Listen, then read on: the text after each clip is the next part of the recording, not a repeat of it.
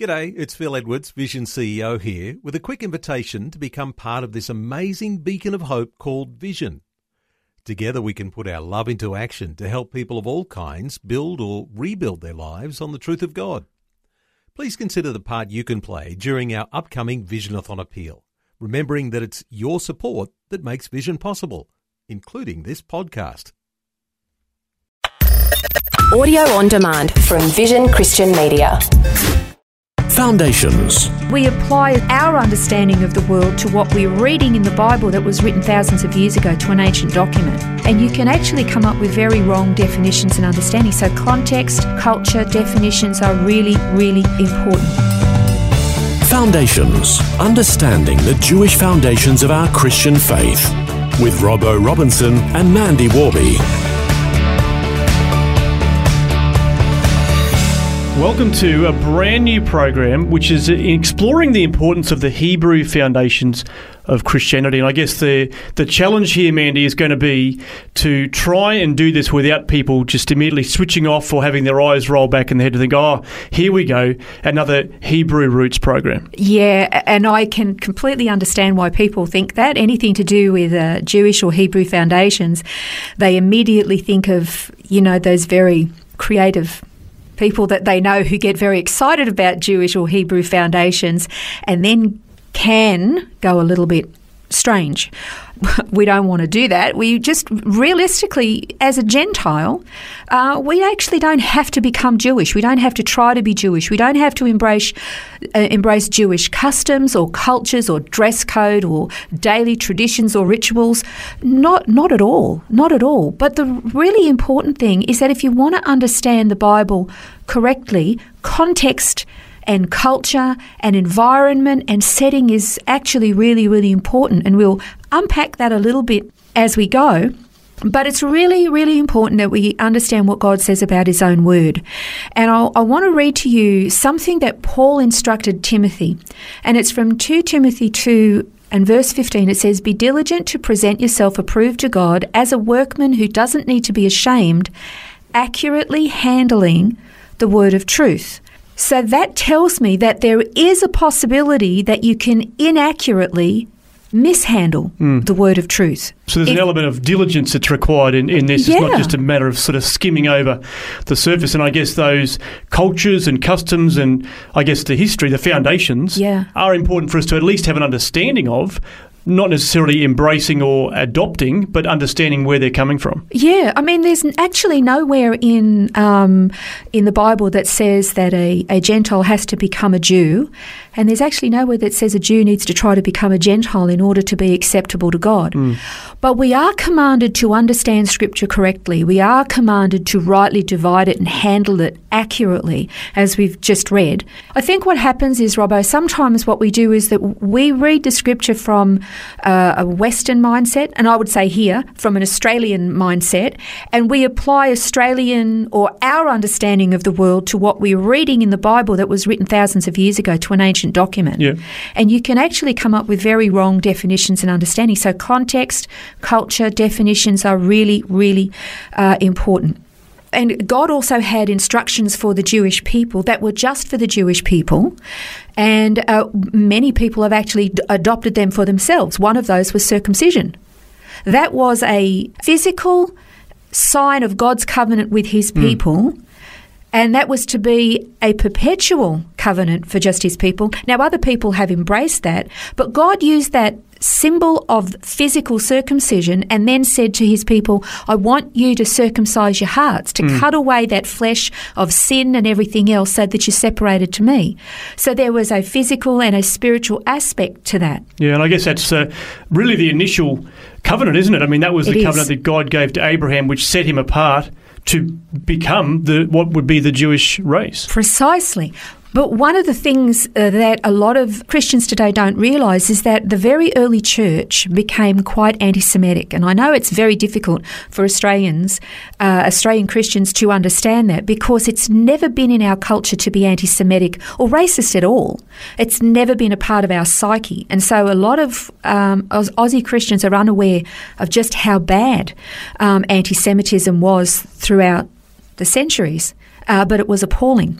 And when they find out, it's it's quite abhorrent to them. They also find it very difficult that many of the church fathers were very anti-Semitic, and and this um, there was a severing of any uh, historical Jewish or Hebrew connection to the Christian faith by Constantine in particular. It started with the second century, but in particular, uh, under Constantine is when it started and it became very ingrained in the church. But what happens if you if you sever from the foundations or the roots? Because Paul in Romans said, you know, these are the roots. The Jews are the roots, and we are grafted in. He said, if you sever from that, then you can make the scriptures mean anything you want to. And definitions are actually very, very important. I mean, today, if I said to you, I mean, okay, let me just back up a little bit. If I was to talk about marriage, marriage has been in the media a lot for months. The definition of marriage. Okay, definition of marriage throughout history has always been a man and a woman joined together legally mm-hmm. and the procreation of children that comes from that. You change the definition of marriage as that what it's always been, particularly as what we see in the scripture.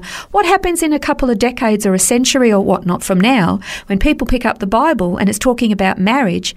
Well, if marriage today can mean any combination of genders or numbers of people, if that's how it progresses, are they going to read the Bible and say, oh, marriage, that's talking about whatever the definition means Yeah, that's now? right. Yeah. And uh, again, I would say here's another one that's very much in the media today. What about the word gay? I'm only using these terms because they're right in the media now. It's it's hitting us right between the eyes now. The word gay 100 years ago meant carefree, happy, joyful. And if if a book was written 100 years ago called A Gay Holiday at the Seaside, you would naturally think it's about a carefree holiday hmm. at the beach. Yep. But if it was written in today's environment, you would honestly think that it would meaning something totally different, Yeah. 100% different. So definitions have meaning. See, we can't apply scripture with a modern definition of the words that we read there. We've got to go back to when it was written because it's not enough to know Mm. Yep. what it says. We have to know what it means by what it says. Yeah, exactly. And I guess the reality is that uh, 99% of the Old Testament is written by Jewish authors. I mean, all of the Yes. kings were Jews, as we, we've talked about Yeah. Abraham being, uh, you know, set apart uh, Yeah. as the father of the Jewish race. Yeah. So we've got to understand the, the cultural and the, the contextual history of all that so that we can yeah, read it diligently, as we, we referenced in Absolutely. uh, that, there's there's that only verse in Timothy. one chapter in the entire Bible that was written by a non-Jew, and that was King Nebuchadnezzar as his testimony in the book of Daniel. Mm-hmm. Yeah. Otherwise, it was completely written by Jews. As you said, the kings, our Messiah is well, I was just going to say Jesus was a Jew, Yeah. wasn't he? So All of the disciples. We can't discount that. all Jewish. They, you know, the first church for about the first decade, all Jews. Until the gospel started to go. Yeah. out to the Gentiles, they were all Jews. So, really, you don't have to become a Jew, but we do need to understand Jewish heritage and culture. Yeah. I mean, and here's a, here's a really important reason why we must interpret correctly, remembering who the author is of the book. Human authors, but God breathed. Okay, so the book is God's. He's the author. Let's just say hypothetically, Robbo, you write a book on. I mean, what's something you love? You love rugby league. All Okay, right. okay. So let's say you write this detailed, comprehensive book on what you're passionate about, and it's rugby league. And I pick up a copy of your book and I read it, and I decide to go on a speaking tour. And when I stand up, I say, I've just read this most amazing book by Andrew Robinson. It's the most extraordinary book on the history, methods, and techniques of cake decorating. And it's wonderful. I've learned so many lessons from this book. Four things have happened here. Five, actually. First of all, I insult and offend you, the author. All right? Because you say, I know nothing about cake decorating, and that's not what my book is about. I misrepresent you and the authority, expertise, and the message that you have tried to convey. I lead other people in a wrong direction and, and what you stand for. Hmm. I lead people into error and, from the Bible's point of view, possibly damnation. Hmm. And then I also discredit and disqualify myself. And I have, in fact, whether I mean it or not, have become a false teacher and a purveyor of lies. So I think 10 minutes in the sin bin for you, Mandy, for that. for sure. and I would deserve it. I guess what I'm saying is, is that if you really want to understand God's word, which was written by Jews in a Jewish context, culture, and setting with all their traditions and their lifestyle and practices, with the definitions that they employed at that time, if we want to know what, not just what, it's, what God's word says, but what it means when He says it, we have to understand the culture and context in which the word was written.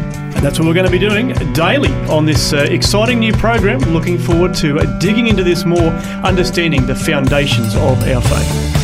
This has been Foundations, a look at the Jewish foundations of our Christian faith. For study notes, resources, and more, see vision.org.au slash foundations. Thanks for taking time to listen to this audio on demand from Vision Christian Media. To find out more about us, go to vision.org.au.